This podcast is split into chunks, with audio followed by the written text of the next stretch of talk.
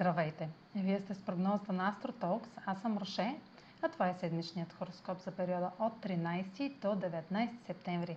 Ще започна с общите влияния за седмицата, след което ще продължа с тяхното отражение върху вашия асцендент и вашия зодиакален знак.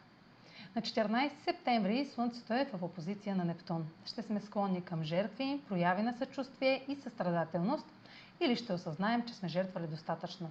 Това е аспект на разкриване и пик свързан с иллюзия или самозаблуда. Също може да сложим край на вреден навик или модел на поведение, кой, който саботира увереността ни. Слънцето ще е в хармоничен аспект с Плутон в Козерог на 16 септември и получаваме подкрепа от властни фигури и авторитети. На 15 септември Марс навлиза в Везни. Това е полезен транзит, понеже Марс е планета на конфликта и във Везни тези качества са пребушени от дипломация, с която ще действаме през следващия месец и половина в името на хармонията в отношенията. Марс ще направи същите хармонични аспекти с планетите в Водолей, както Венера и Меркурий в края на август и началото на септември, така че е време да използвате информацията и споделените нужди и да вложите енергията си в постигане на трайни, бизнес или лични ангажименти с другите. На 17 септември Венера е в квадрат с Сатурн във Водолей. Трудностите с партньор ще са повод за отчуждение или дистанциране.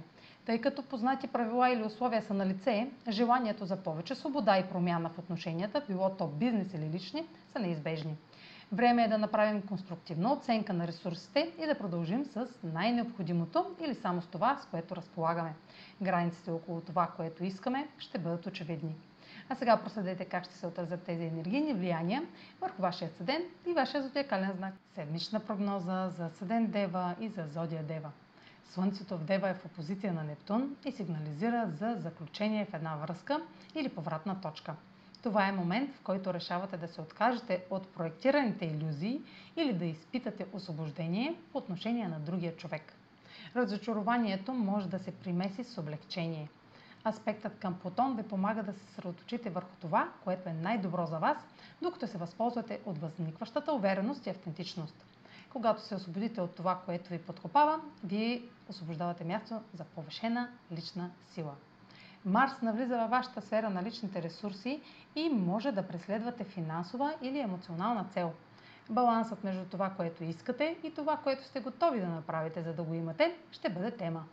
Венера във вашата сфера на комуникацията в квадрат с Сатурн във Водолей подчертава трудно послание или реалност, тъй като сте наясно с това, което не можете да кажете или имате.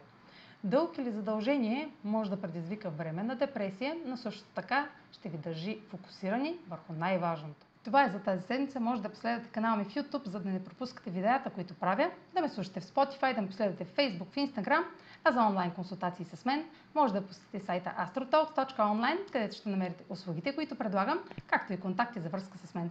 Чао! Успешна седмица!